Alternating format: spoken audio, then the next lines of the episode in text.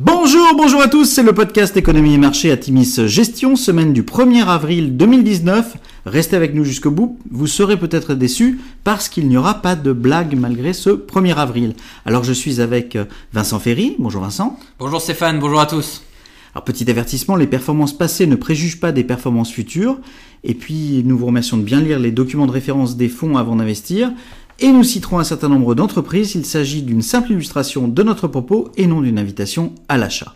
Alors cette semaine, nous avons titré Anarchy in the UK et alors avec un point d'interrogation. C'est vrai que la situation du Brexit semble à ce jour inextricable et continue à peser sur les flux vers les actions européennes, négatives depuis plusieurs mois.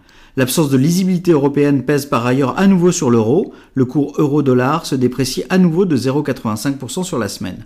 Les marchés globaux n'ont eu cure des embarras de Madame May cette semaine, les perspectives d'un accord commercial sino-américain, des banques centrales au discours accommodant et des statistiques se retournant modestement vers de meilleures perspectives auront remis du baume au cœur des investisseurs dans un trimestre qui aura étonné tout le monde à la hausse après les vrais un dernier trimestre 2018 effroyable.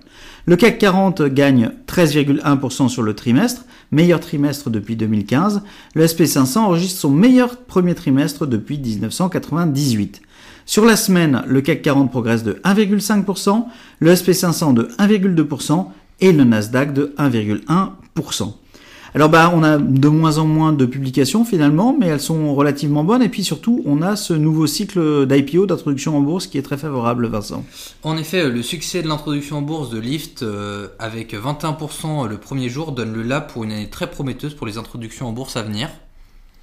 Par ailleurs, ben, les publications sont plutôt bonnes pour ce qui en reste dans nos fonds à la fois Industrie 4.0 et euh, Millennial. En effet, euh, sur euh, Industrie 4.0, on a notamment Accenture qui a publié un très bon euh, deuxième trimestre avec une croissance organique annuelle relevée à 6,5 à 8,5% contre 6 à 8% avant. La croissance au Q2 est de 9%, croissance externe incluse, alors que la marge opérationnelle est en hausse de 20 bips avec un niveau de 13,3%. Et de son côté, Lululemon, notre spécialiste du yoga, publie des résultats trimestriels exemplaires. Malgré une concurrence qu'on attendait soutenue sur le trimestre, les ventes comparables sont en croissance de 17%. Alors je crois que tu continues d'ailleurs, tu es l'exemple de ce qu'on aime bien faire chez Atimis. Tu vas faire un voyage en Allemagne cette semaine. En effet, euh, je vais à la Foire d'Hanovre euh, à partir de ce soir. Euh, je vais chercher des nouvelles idées dans le berceau de la création de l'industrie 4.0.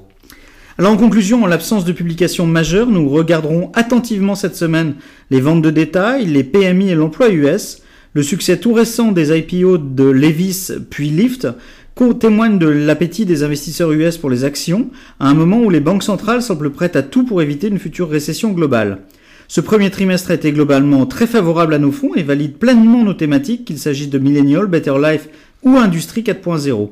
Pour ce qui est des fonds d'allocation, notre maintien d'un niveau correct d'investissement jusqu'à la fin du trimestre aura payé. Nous maintenons nos allocations en l'état et vous souhaitons une excellente semaine. Bonne semaine à tous